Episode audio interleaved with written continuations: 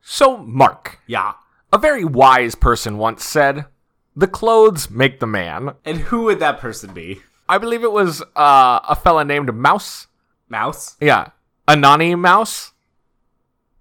You need to start this episode over because this is the worst thing you've ever said. So, in that spirit, I was wondering, what's your favorite, like, article of clothing from a movie? I think I have referenced it enough for everyone to know that it is the vagina coats from Down with Love. An amazing choice. Basically, all of the outfits in that montage. I like it when they show up at the club wearing opposite coats and they open them and they have dresses that match each other's coats. Yeah, the planning and coordination that these two women put into their outfits is unbelievable. It's Renee Zellweger and Sarah Paulson. We expect that. yes, those are two people that we expect the best from and are never disappointed by. No. Because we're not acknowledging that B movie exists. Whereas, for example, Angie in Shark Tale always has impeccable dress.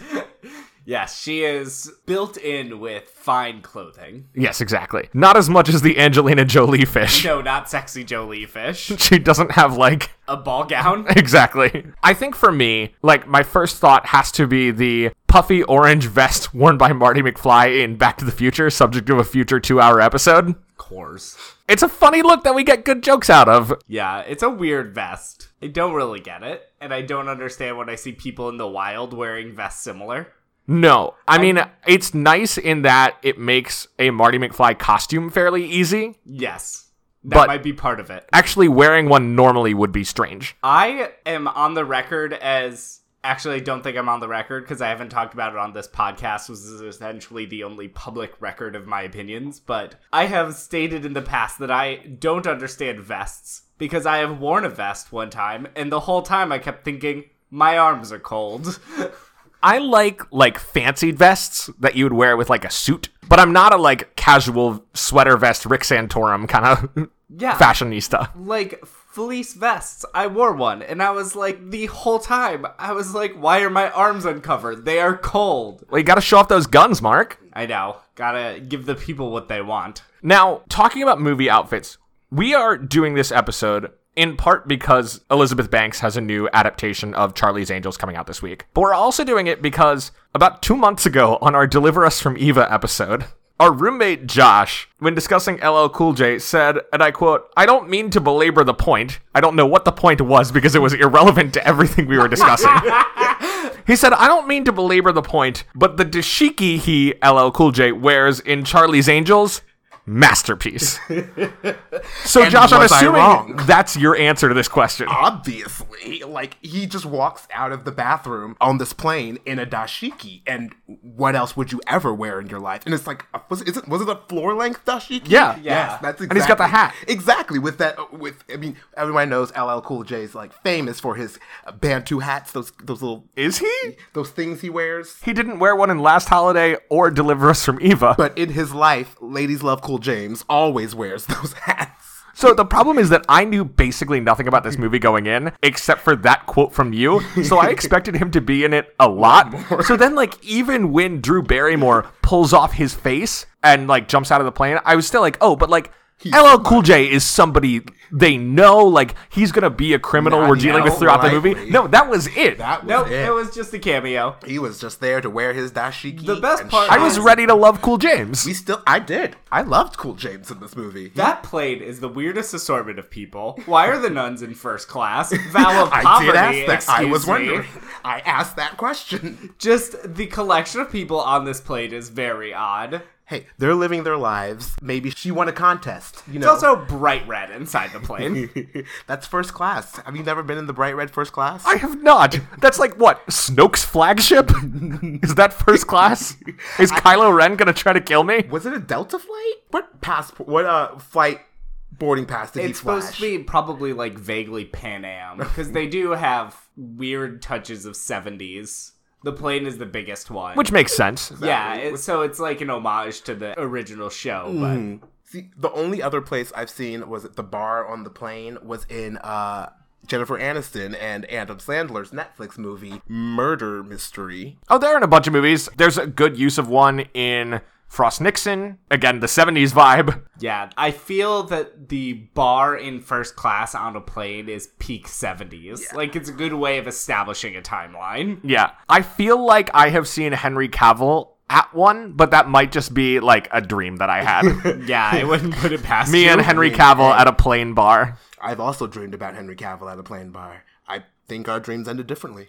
I don't know about that. This movie has some pretty iconic other pieces of clothing in it, too, I will say. Every time they throw off clothing, there's something else beneath it that's just iconic. The most absurd to me is Lucy Liu's weird leather corset that is just her casual wear for the day. like that isn't a spy clothing piece. That is just what she is wearing When she's to like, cook muffins. Would you like muffins, everybody? terrible, terrible muffins. And I love a good muffin. It's hard to mess up a muffin for me. Those muffins are weapons of death. Seeing that muffin in the wall actually made me laugh out loud. That's good. And it's funnier every time you see it again. Yeah. Like when it's just sitting there in the wall. in the wall, in the back of the scene. It's low key the best joke in the movie. yeah. Where was it? Cameron Diaz just pelts it across the room and it just slams into the wall. Excuse me, I believe it's Drew Barrymore because she's the rebel one. Ooh. Get it right. That was a fever pitch she just threw. Guys, we haven't even started the episode yet, so let's just go for it. Welcome to We Love the Love, a Hollywood romance podcast. I'm Mark and I'm gay. And I'm Will and I'm a Ginger. This, of course, is a Hollywood romance where we dig deep into the most important mysteries of our day. Namely, does Hollywood romance make any sense? We've got three men who are going to be tasked with getting into this urgent mystery, but in the movie, it'll be three women. We could be like a female Charlie's Angels. Oh, are you suggesting that we could be Tony's Boys, the attempted spin-off of Charlie's Angels in the 80s? They had a What? backdoor pilot for it in season 4 of the show, but it was not picked up. What? That's Tony with an eye. It was going to be a woman who had a team of sexy men. I hope it was Tony Braxton. oh my god, or Tony Collette. Ah. I would watch the hell out of that show. Yeah. Oh my god. I feel like that would speak to the women of I America. think it would. They would get to see men throwing off clothing and coming out of the ocean and pulling down their wetsuits and being naked beneath Is this them. Baywatch now? no, this is still this movie. No, that's true. Yeah, there's a lot of that. there is a lot of You don't need tasteful side boob. You don't need to be naked under a wetsuit, also. Also, are these people actually dateable or even likable? It doesn't matter if the romance is a main plot or a one scene flirtation, we will dig in and see what's there. And this week, as we've said, in honor of the Elizabeth Banks directed reboot that opened this past Friday, we're taking a look at the first film adaptation of the 70s TV series Charlie's Angels, which was released in 2000 and directed by Mick G. This movie is so strange and surreal, Yeah. and it takes place so clearly in a post Matrix world. Oh my gosh, I mean, there is a bullet time sequence. There are more than one bullet time sequence, I think, and I thoroughly enjoyed myself watching Yeah. Seriously, I remember I loved the movie. Then I watched it again and was like, oh, this is insane. And I still love this movie. I was just so bewildered by what I was seeing. it. Me too, and I lived for it. the worst part is anything to do with race in this movie. Is this movie worse on race than The Phantom Menace, which comes out the year before it? is that Jar Jar Binks? Well, I was thinking of the Nemoidians. I don't know. Because the weird thing about this movie is a lot of it is just them putting on costumes. Like the most glaring examples. But I mean, making Lucy Lou's cover story that she's a bikini waxer is rough. And all of the like vaguely mixed Japanese and Chinese culture at the massage parlor is bad. That's what I was thinking of. And then the but Jar Jar Binks is a minstrel show. This is true. in space doesn't make it better. The problem there is no one can hear us scream. Oh, I was screaming. so I don't know which is worse. It's tough. This is like very much a movie of its point in time, though, with the Matrix stuff and the awkward Japanese stuff. The fact that it's directed by Mick G, it's his first movie. He's coming out of directing music videos and commercials. Like, he directed the music videos for Pretty Fly for a White Guy and Smash Mouth's All Star. I can see that. Yes. Yeah, No, that, you can makes ki- sense. Yeah. there's definitely a music video vibe to this film. definitely. Sure.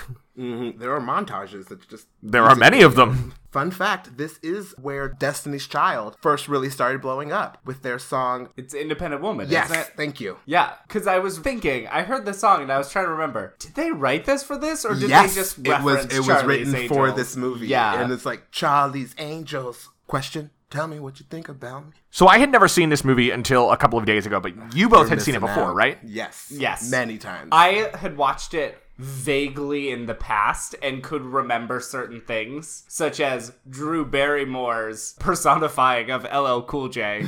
I forgot the actual line when he goes, "You bastard." The way they reveal it, she goes, "You bastard!" She pulls the voice modulator out and pulls off the mask and just goes, "I think you mean you, bitch," ah! which is quite a character introduction. It's weird. It is weird. This movie is strange. You know, but it's also weird. Like this movie exists because of Drew Barrymore. Like they were trying to put it together, and Drew Barrymore campaigned hard to be in this movie, She's a legacy, so and like, she Hollywood came on legacy. as a producer, like working to get it made. And then they wanted Cameron Diaz to be in it, and Cameron Diaz was like, "Absolutely not." and it got to a point where, first off, they paid Cameron Diaz twelve million dollars. Yep, I'd be in this Oh my too. god. But then also part of that was it took a two hour phone call from Drew Barrymore to convince her that it would be like empowering for women to have like a powerful female role model. the weird thing about this movie is it isn't exact. It's like actually in a way fairly empowering. Yeah, Kind of. I would. It's just I- weird. you could make an argument for like narrative and characterization. You cannot make an argument that it is shot in that way. No, it is not shot in that way, but like they never actually put the women as damsels or anything ever. They are always in control of the situation. Even when you think they're not, it's like when Drew Barrymore is thrown out the window, she still saves herself. And you have a male character in there, but he's comically inept. Like Yep. Bosley is comically inept. He can't do anything. He requires saving the whole movie. So in that sense, there is that element to it. But the way it's shot, it is very sexual sexualizing. I texted you. Did you get me a gratuitous ass shot count? Um, so I think I lost track. I only found like four or five truly glaring examples, but there are more, I'm Yeah. sure. it was a lot. yeah. The Bosley point you bring up is interesting because I did read a lot about the original 70s Charlie's Angels TV show in preparation for this episode. And that character was created in the original show because ABC was worried that audiences would balk at the idea of three women fighting crime on their own. so they created like a dude to be working with them. That's horrifying, and that I what- believe it and hate it. Yeah, isn't that what Charlie's for? So no, guess because 'cause he's never Charlie's never, seen. Mm. on screen, and he wasn't on screen in the original show either. They actually got the original voice of Charlie, John Forsythe, to do it in this Oh, Wow, movie as well. That's amazing. That's cool. I'm gonna take a moment to talk about the fact that I fundamentally disagree with the concept of Charlie's Angels. Uh, It's a mess. no it's a- private citizen should have this power. I'm sorry, but how else are we going to have mystery women who save Mount Rushmore as we see in the opening titles? Eh. it makes Who else is going to save Mount Rushmore? Nicolas Cage? Eh, it makes Think he no sense. uncovered Mount Rushmore and made it dangerous. Yeah, so the premise of the Charlie's Angels franchise is that a millionaire bankrolls basically a team of three superheroes, but they're like they're like superheroes like the like street level guys who don't actually have powers. Daredevil. No, Daredevil has powers. Okay, uh, Elektra. Yeah. Who just like are really good at punching and killing people. well, I guess they don't kill people. Well, oh no, they do. They don't use guns in this movie. They let them kill themselves. That's true. yeah. They have many gadgets though.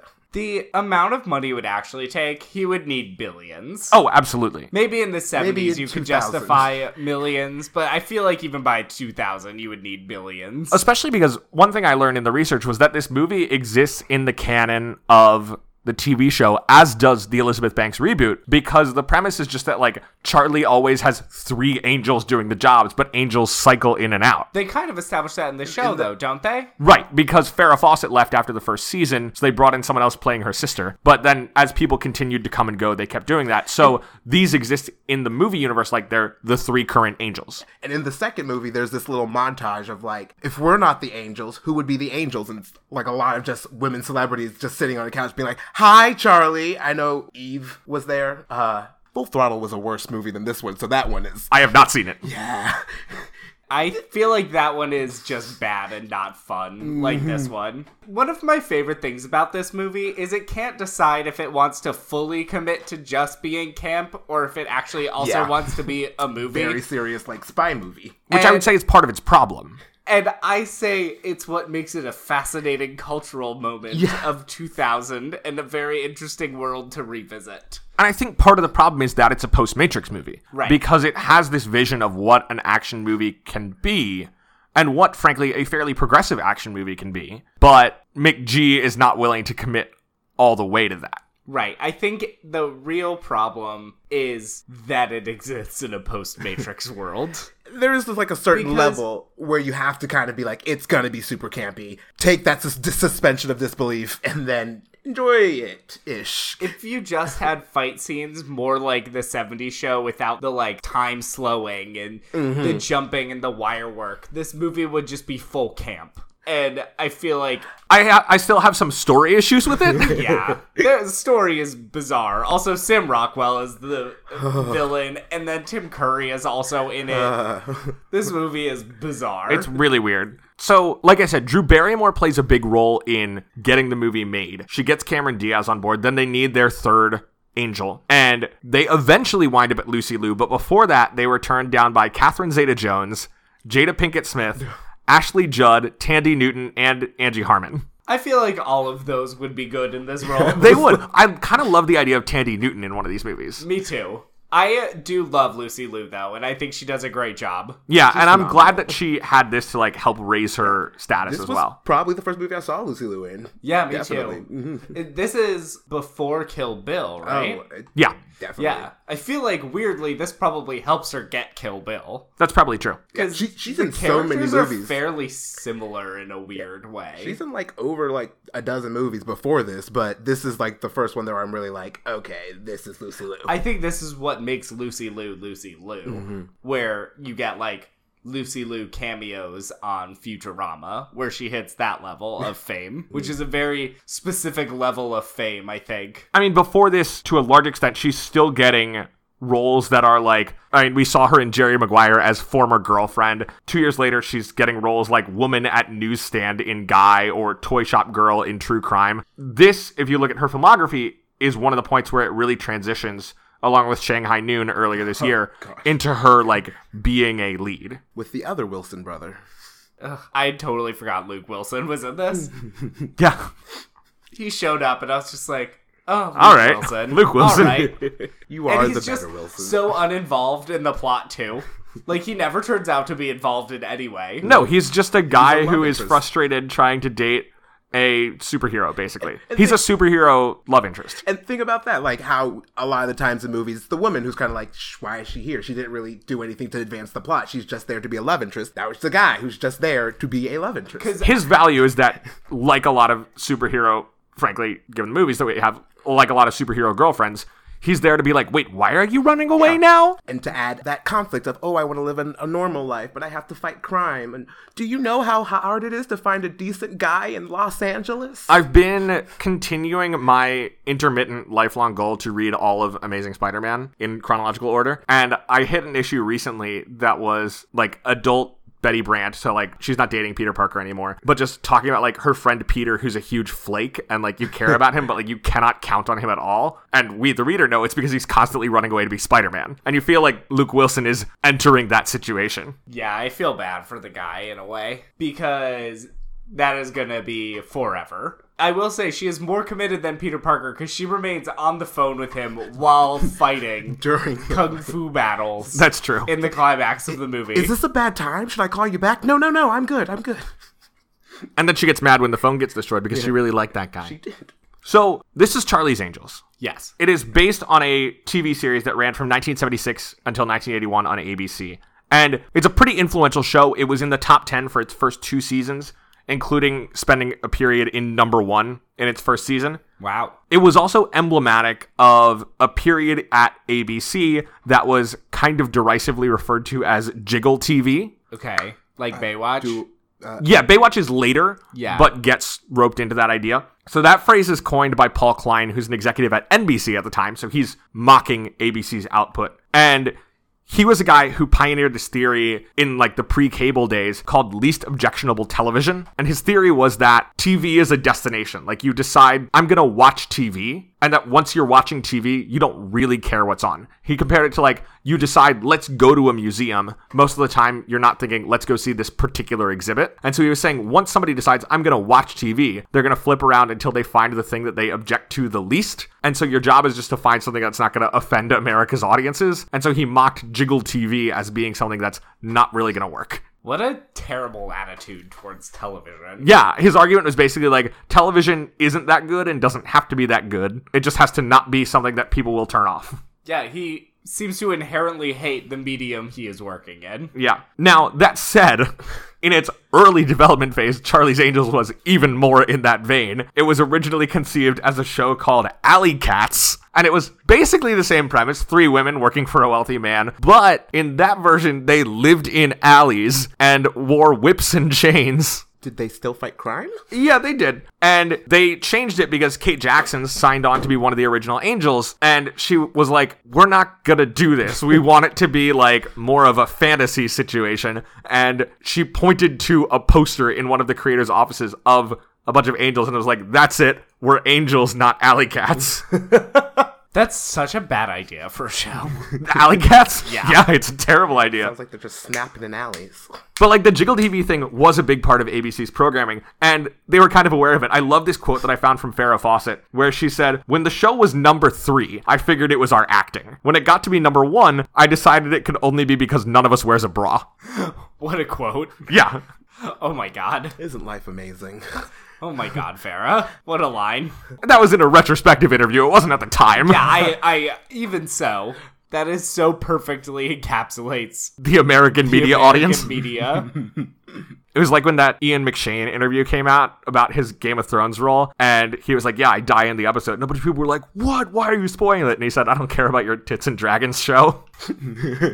Oh, Ian McShane. He was good in that episode. Yeah, he was. Because he's a good actor, even if he doesn't really care for it. Yeah. Anyway, should we start talking about the romance of this movie? The one other thing I want to talk about with Charlie's Angels before we dig into it is that it was a movie that arrived kind of with a lot of baggage because they had kind of struggled to get it made. Obviously, the stuff with Drew Barrymore like campaigning heavily to get other actresses to sign on. But also there were a number of rewrites, kind of publicly so, bringing on a bunch of different writers to work on it. It looks like the main draft of it was done by John August, who went on to write a lot of 21st century Burton movies, including some good ones like Big Fish and Charlie and the Chocolate Factory, which I think is pretty good, but also some less good ones like Corpse Bride and Dark Shadows. But the big story that came out of it was stories about some kind of onset fight between Lucy Liu and Bill Murray, which a lot of people assumed was the reason that Murray didn't come back for full throttle. And Bernie Mac instead. Right. So, according to Murray, what happened was that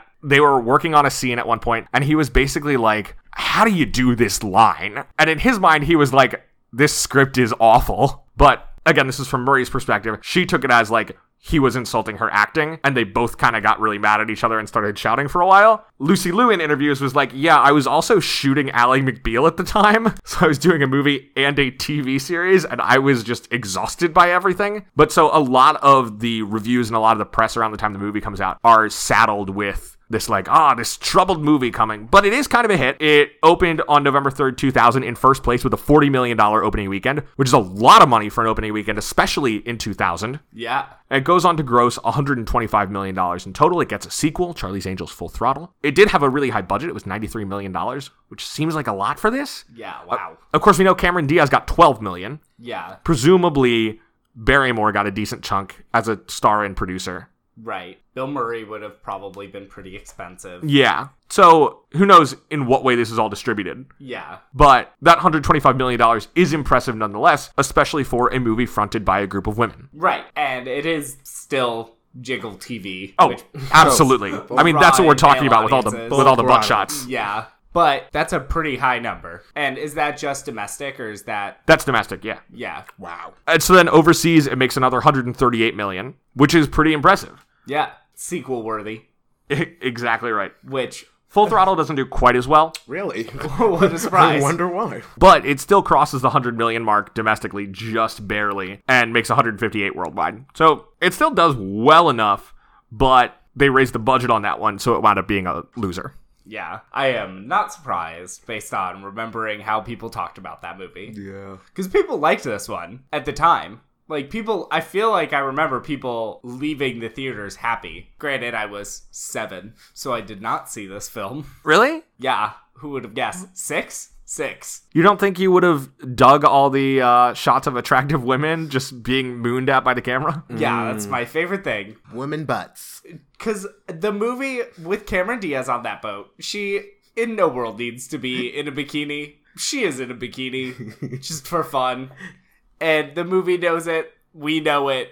And I guess we just roll with it. This is the movie they decided to make. Yep. Jiggle TV. So I guess we should start talking about the romance at this point. So every week on We Love the Love, we take the romantic plotline of a movie, we break it down into five points that summarize what's going on with the romance. If something is unrelated to romance, we won't talk about it. Why would we? But in this one, at least, our villain Knox, played by Sam Rockwell, well, our sort of second tier villain, we find out, is involved in some of the romance. So I assume we'll get into the plot a bit. Sure. Yeah, a bit, a bit, a bit. All right, so Josh, as our expert on Charlie's Angels, or at least on LL Cool J's Dashiki, That dashik. you are going to be in charge of taking us through these romantic points. Yes. So for these points, instead of focusing on one single romance, there is not enough in any one of the many romances in this movie to really get five points out of. So Are you suggesting these romances are half baked? what? How could they be in this jiggle TV? What? This economy? Hey, there was a surplus in 2000. so we will be focusing on multiple relationships within this movie. Five and a bonus one at the end. We'll get to that one. Stay at the edge of your seats. This feels like a Fifi Fierce style cheating on point numbers. Five and bonus. It's five. Still five points. if you say so. We'll start with Alex and Jason. Why wouldn't I just yank the wire? No, honey, those are dummy wires. The real mechanism is inside, encased in a titanium shell. If you trip the external feedback circuit, the bomb will detonate. Wow. You know, for a bikini waxer, you know an awful lot about bombs. Alex, played by Lucy Liu, and Jason, played by Matt LeBlanc, are in a relationship together. Alex is, of course, the super spy, and Jason is her actor boyfriend. I believe they live together in his trailer Yeah, it's like a full aluminum trailer on the edge of the set. of his show slash movie. I think it's a movie I think it's a m- movie. I think because it's it a doesn't Western. seem like a permanent enough set to be a TV show. But would you be living in the trailer on the set? There were no other trailers where it looked like other people were living. He's the star. He's clearly the lead of the movie. Yeah, he is a big deal actor. do do do they live on set? Or I guess he could. If he wanted. and It's as in his contract. It's also like we don't know for sure that they live there. We just only see, see them, them there. She's cooking there. She's making him a very fancy. yeah, so when he dinner gets off there. his night shoot. okay, well, point being, they are cohabitating in this trailer for some hours of a day, perhaps. She is allegedly a bikini waxer. Exactly. She has her cover story where she is a bikini waxer. He knows about Charlie, or knows that She reports to a man named Charlie. named Charlie, so, and has bikini So wax not even emergencies. really a man. oh, that's true. He's not sure what Charlie's gender is. Because he does say Charlie's a chick, though, right? And she's like, "Gotta go, babe." We're introduced to them like trading euphemisms, but it turns out to be her rehearsing lines with him. We're introduced with him saying, "Like, we need to dis, dis uh, disarm the bomb." Yeah, it's And- all like action movie stuff. And then But we still find kind of out- innuendo y. Right. And then they we- start making out. Right. And then we find out they are lines in a action movie that are supposed to be innuendo-y. But within they the are world also of this clearly movie. dating. Yes. And then she's like, "Well, if you really want to disarm the bomb, those wires all are fake. You know the real mechanisms inside." And he's like, "For a bikini waxer, you know a lot about bomb disarming. It's amazing the things you could find on the internet." this is one of the earliest movies where you could probably believably say that.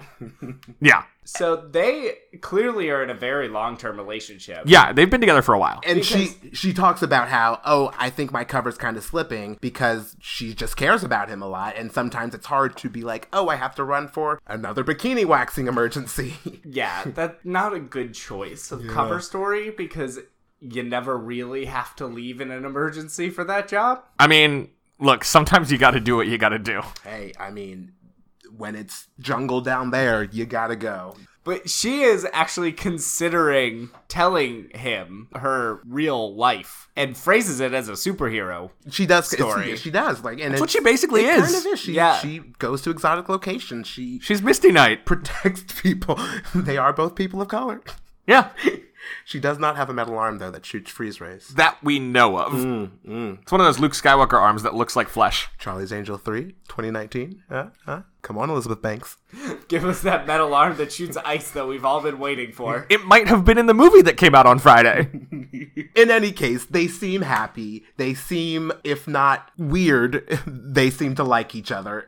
He's weirdly blasé about his trailer being shot to the point where it yeah, so we got to talk collapses. about that. So later on, the she's bad cooking guys shoot up the trailer aggressively with like machine guns, like automatic weapons, and they're just shooting through it, hoping to kill her. She climbs up and like positions herself on the roof. she's like fully Spider Manning on the ceiling of this trailer, and they eventually give up and drive away because they're like, well, anybody in there must be dead by now. They don't bother to like bust in and check for a dead body because they're bad at being assassins. Exactly. I mean, they gotta clear the crime scene. And then she runs out to go after them, and Matt LeBlanc shows up and is like, what just happened? And she's like, Oh no, no, no, no! The, even that was too much uh, emotion. It was more like, "Hey, what happened to my trailer?" Yeah. that's true, as it collapses behind her. Yeah.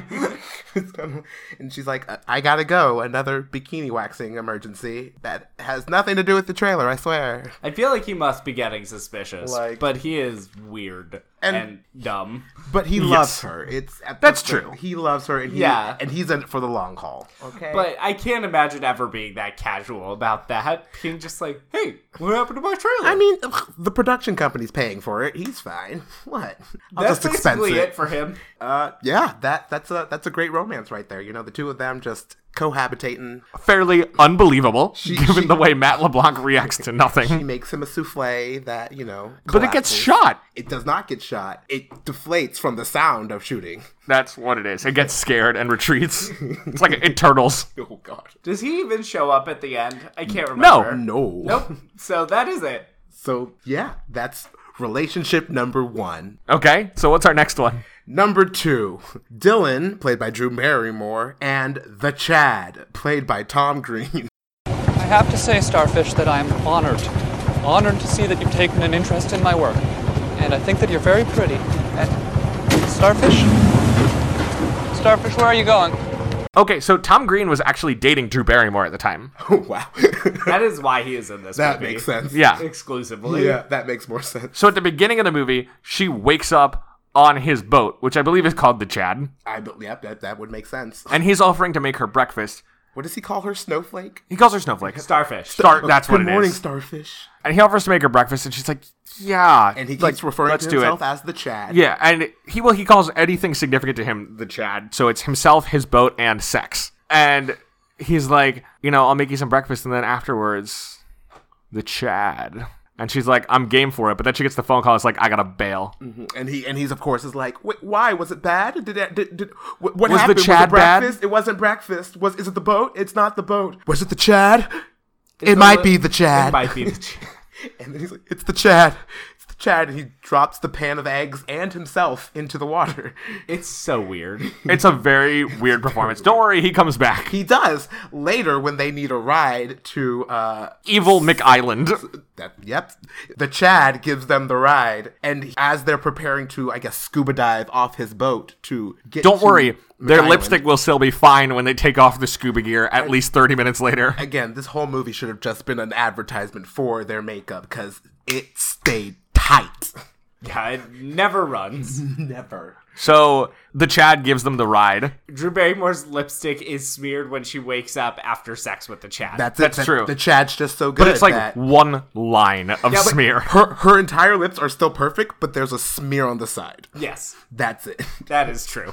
I I checked very close. I was like, it is still perfect. So the Chad gives them the ride and they're getting off. And she's like, by the way, the Chad was great. No, no, no. He asked, "Is it the Chad again?" She's like, "No, the Chad was amazing. It was great." And he's overjoyed, so he throws himself into the smokestack of his boat. Yeah, the Chad's a weird guy, but he does seem to care very much. So He's very about passionate, Dylan. also fairly unbelievable. Yeah. because it is unbelievable that someone would interact with him multiple times. And I don't really think that the banging that we see at the beginning is the first time they've been a banging. It doesn't sound like it, but maybe like in her bad girl, gotta save the world persona, the Chad's the good, you know, goofy guy that makes her feel better. And like With his like Lin Manuel facial hair. Lin Manuel facial hair, making her breakfast, his union suit, underwear, pajamas. Ugh. It's the only thing he wears. I think it's the only thing he owns. he lives on that tugboat. Yeah. Does he have a job? Is his He's a job the tugger. tugboat? he's a tugger. Ooh, I think that's part of the Chad. Oh God. Oof. anyway, point three. We're moving on. Uh, point three. As Nat- you can tell, these are not substantial relationships. What? I thought this was a romance movie. it's a go. Ooh. wow, Will. Just because it's about women doesn't mean it's a romance. Wait, really? it's about women. What? Wow. wow. Point three, we have Natalie, played by Cameron Diaz, and Pete, played by Luke Wilson, the better of the Wilson brothers. Do you know how hard it is to find a quality man in Los Angeles? So Cameron Diaz's performance in this movie is weird. The- Her character is weird. But I would say like of the three, like she's got the weirdest role. Yeah. She's, Cameron- she's supposed to be like the, the ditzy hot one who doesn't recognize that, oh, answering your door in your underwear for the mailman isn't something that normal people would do. To be fair, Rachel McAdams did do that in the notebook too, effectively. I would say that it's probably more normal than we think. Probably. Actually, I would yeah. love to hear stories from delivery people about how often people answer the door naked. I should find it, but there is this like Tumblr thread of this pizza delivery person like, here are all the things that happened to me. And yes, this is why I carry a gun in my car. yeah, you answer the door naked and they say, I've got your package, and you say, No, I've got my package. oh my god, let's move on. Point three: The girls are undercover at uh, Tim Curry's weird Japanese, Chinese slash like- Japanese. I think it's supposed to be Japanese. It's supposed to be, Yeah. but uh, yeah, It's just But it's um, also just a white man problematic mess. fetishizing the East, so it's real life. Tim Curry is also a like he turns out not to be the villain, but he is also a like gross gatekeeper kind of man where he won't believe you unless you can demonstrate your equal knowledge to him. Which comes in the form of putting on sumo fat suits and fighting. What a weird role. It was, but hey, Tim Curry has Tim had some- Curry sold it. I mean, uh, He, like he did what he needed to do for the role. So the angels are undercover at this party to try to find some- Information Some, guy. It on doesn't. The something. plot of this movie doesn't The make any sense. mainframe. Will. doesn't matter. The main. they're in the mainframe. So the premise of this movie is that Sam Rockwell runs a tech company that has like voice recognition software that tracks people's audio DNA because your voice is like a fingerprint. Yep. And normal. they're worried the bad guys are going to combine that with a satellite to combine the voice recognition software with the burgeoning cell phone market to track what everybody is doing, which to find anybody in the world. in a way is what Morgan Freeman builds in The Dark Knight. Yes. Yes. But that movie does it much better. And so, okay, your voice is like a fingerprint, but the first scene in the movie, she takes a voice modulator out of her voice when she's out of her mouth when she's sounding like "Ladies Love Cool James." oh my god, I did So- think about that. Neither At all. did Uh, McGee. Neither did McGee. So I'm just gonna leave that there. You take what you will from. So they're there to find out what happened to Sam Rockwell because he's been kidnapped. And while they're there, Cameron Diaz is undercover as a waitress. And she kind of flirts with Luke Wilson, who is there as a bartender. And- and the other girls over earpieces are like, You need to get with this man. My They're favorite. Cyranoing her. My favorite line, which I was waiting for when it was coming up in the movie, was when she's walking away and Lucy Liu in her hair is just like, flip your hair. What? Flip your goddamn hair. and she does. And that's what gets Luke to see her and fall head over heels for her. So Luke Wilson's character is named Peter Comiskey. Is Okay. that not the character from To All the Boys I've Loved Before, a movie I have not seen? Peter Kaminsky. Isn't that the star of the Kaminsky method? A show What if that it was everyone Michael has watched? Douglas in this role I mean, this is the perfect Luke Wilson role. Yeah. Let's be real. as Peter Comiskey? Yeah. So, anyway, they basically exchange numbers and agree to go on a date, which happens later, and it is the weirdest first date I've ever seen. I mean, even their initiation to it, where she does the hair flip, which somehow works. Oh, yeah. Like, just doing a hair flip gets her asked out. He goes, Thursday? She says, My favorite day. and he says, I'll get tickets. She says, love I love tickets." tickets. Finally, a guy that speaks Natalie. because she's so weird and quirky.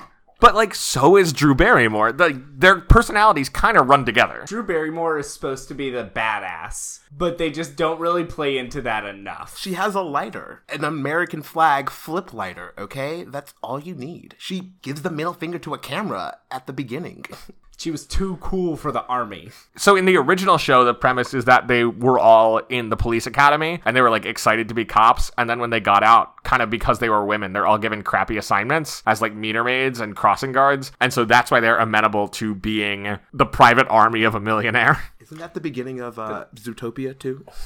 No, Zootopia, she is a cop. And she, becomes- stays a cop and throughout they the give movie. her the meter maid. yeah, but that's, at not the because she. beginning. That's also not because she's a woman. That's because she's prey. Bunny. She's a bunny. The bunny, the bunny. Oh, they love the bunny. They never eat their soup or their bread, just the bunny. The bunny. The bunny. Oh, I love the bunny. this has been our Veggie Tales riff. this comes to you from MK Corner, Missionary Kid Corner. That VHS tape had a red box, not to be confused with the DVD rental service. Oh God, I have no idea what's happening. so they go on a first date, and he gets tickets to Soul Train? and immediately. Was overjoyed. whole scene. immediately. Is oh. so weird. So Cameron Diaz, out of nowhere, is asked to go on stage, and she's like, "Well, it'll be weird if Luke Wilson isn't there." And he's like, "Please, you get asked to go on stage for Soul Train, you do it." Like, this has always been my dream. And then she's up there, and Soul Train isn't. So it's just her, and she starts dancing, and everyone is like, What is happening? Until they get on board and everybody It's starts. Baby Got Back. yeah, and she's dancing weirdly as she has been throughout the movie. She has demonstrated a love for dance. Yes, and uh, she had a dream sequence about it. Then the audience, which is mostly black, is like, Yeah, it's a Soul Train E audience. okay.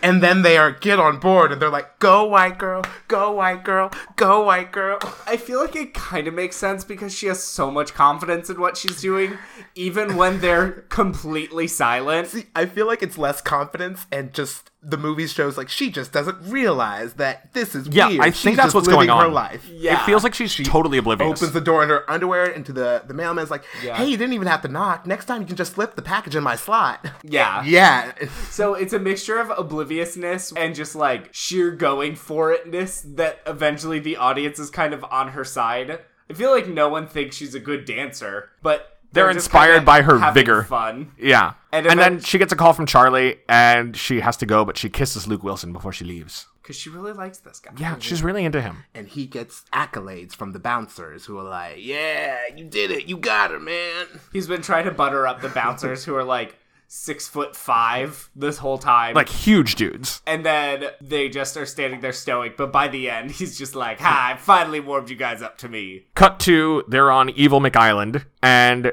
she gets a phone call from Luke Wilson because when she left, she had been like, "Call me tomorrow." Well, it's tomorrow, and just because you're on a mission saving the world. And Slash. also Bosley. Just Charlie. Oh, and Bosley, yeah, and yeah, it's just Charlie who's under attack. Yeah, this, the whole thing, they're really saving one man. Yeah, t- two technically. But he is rich, so that means he's important. That's true. And she gets the phone call while she's freeing Bill Murray Bosley from jail, and so she's doing her fights one-handed as she talks to Luke Wilson on the phone, and he's like, "Is this a bad time? It sounds like you're busy." She's like, "No, I want to keep talking to you. I'm so excited about you. I was just telling Bill Murray how into you I am. Let's do this." And she's having a great time until Vivian, oh no, who's played by Kelly Lynch. smashes the phone during the fight, and Cameron Diaz is like, "Hey, I really liked that guy." Do you know how hard it is to find a quality man in Los Angeles? And that makes her fight even harder. We fight for love. And then she wins. She wins the fight, and then he's never seen again. Yeah. None of the love stories are resolved. No, because they are not important. the important thing in this movie is butts. That is what this movie cares about. But the kind first, I like. wirework second. Guillermo del Toro actually kind of complained about the wire work in this movie as being so absurd to the point that it made it hard to do wire work in other movies. Where he was like, wire work fights are cool. Like, we had Crouching Tiger the same year, but when you have something as outrageous as Charlie's Angels, everyone's like, well, this is obviously nonsense. I mean, I remember watching this movie. I was younger, being like, "These fights are so cool and so realistic," and then, of course, watching it now, I'd be like, "Oh, oh no, okay, no, Yeah. no, no." It is tough.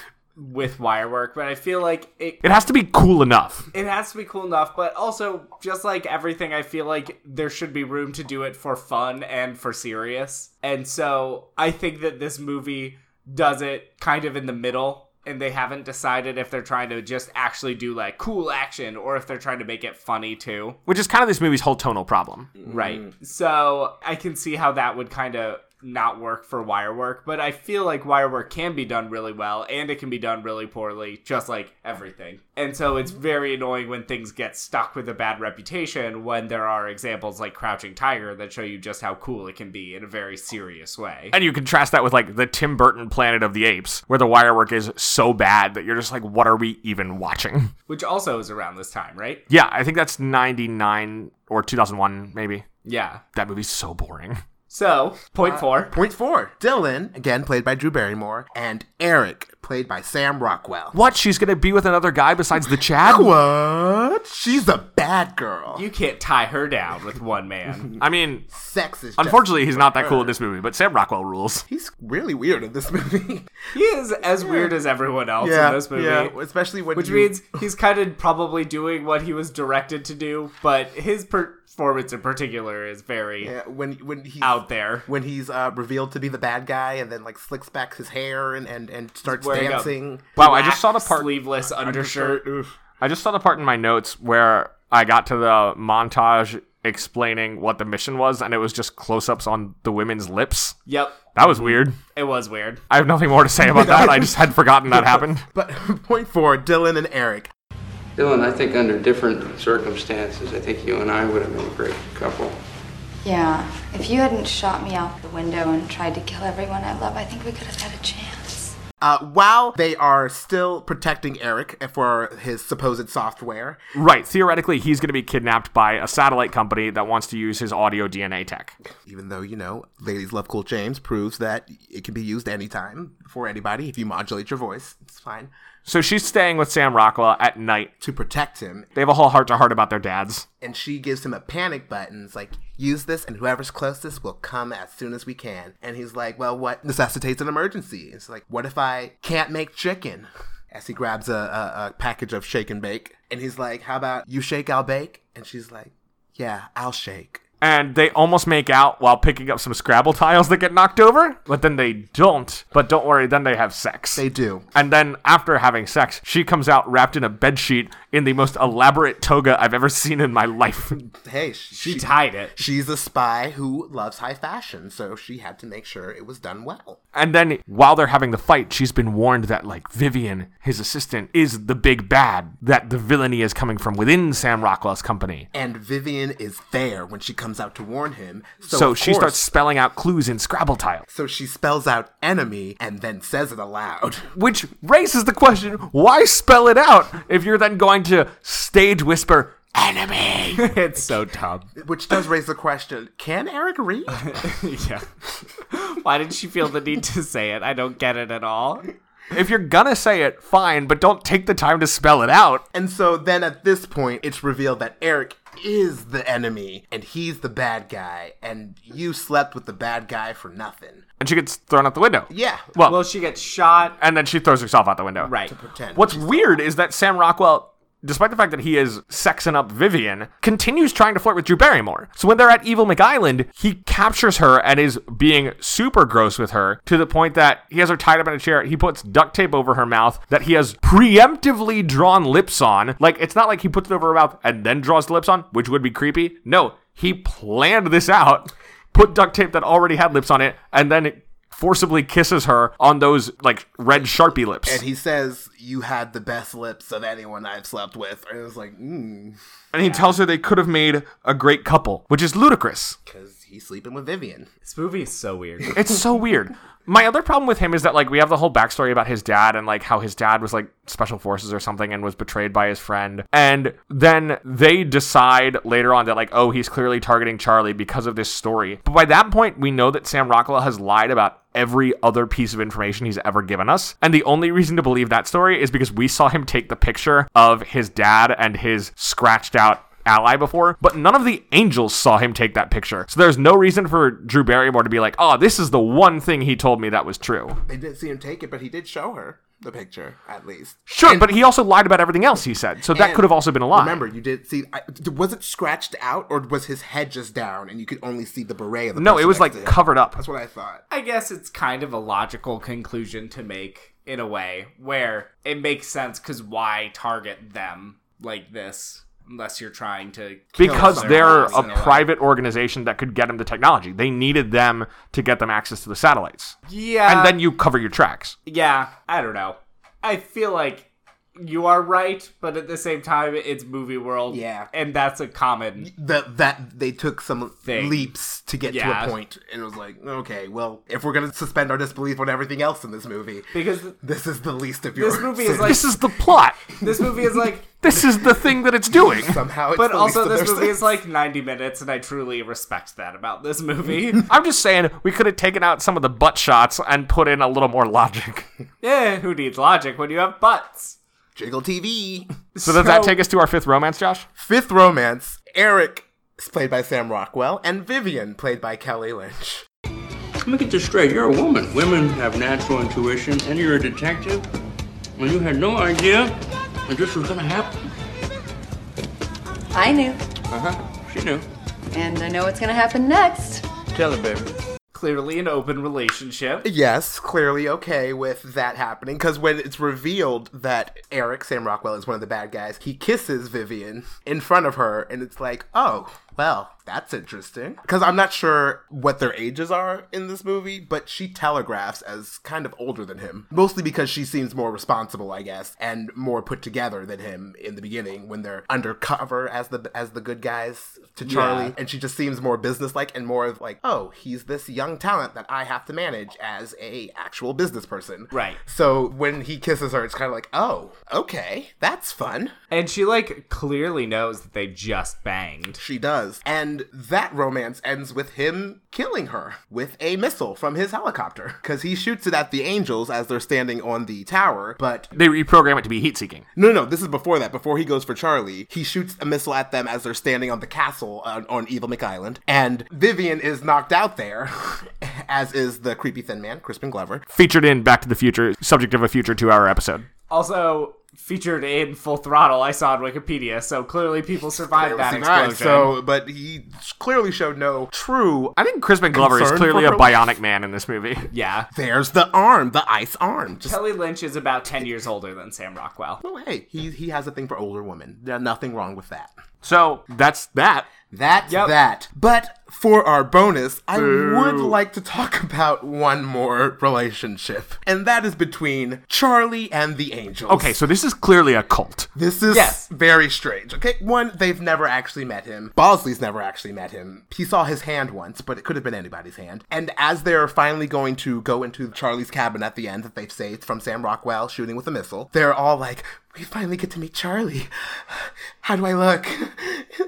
What's he gonna be like? I don't know. And it's kind of like, you've literally never met this man. He's your employer at best. No, he's like a religious figure with them. So weird. It's very strange how much they're okay with him. and they like adopt increasingly girlish attitudes when talking about him and talking to him. Yes, Right. they are But clearly it's obsessed with Charlie. also a father figure type deal too. It's really messy and gross. it's kind of strange, especially especially how okay they are with the fact that he's not there when they're like, "Oh, that's, That's just Charlie."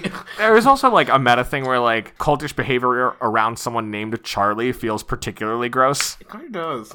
I just- Why? Was it this cultish in the show? That I don't know. Because I feel like at the time it probably didn't start that way, where the name Charlie then would be an awkward choice. But the way the movie does it, it does kind of loop around to a weird man who women kill for named Charlie. Right. and like particularly in this year of Once Upon a Time in Hollywood. Yeah. It's really on my mind.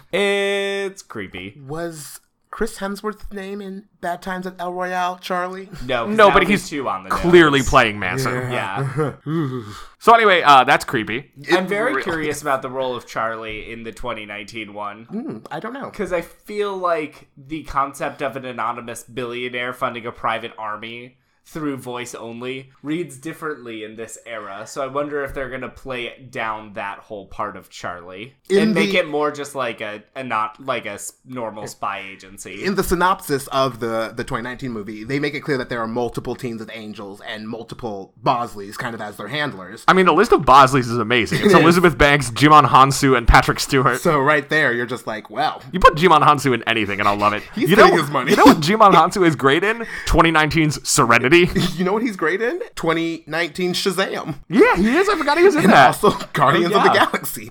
And He's not as good in Captain Marvel because Yeah. they don't give him as much. to didn't do. give him as much, but hey, he's getting his money from Marvel, DC, whoever's going to throw it at him. Go ahead. All right, we just talked through five romances and an additional cult in the 2000 film Charlie's Angels, directed by a man who goes by Mick G. Do we find these romances believable?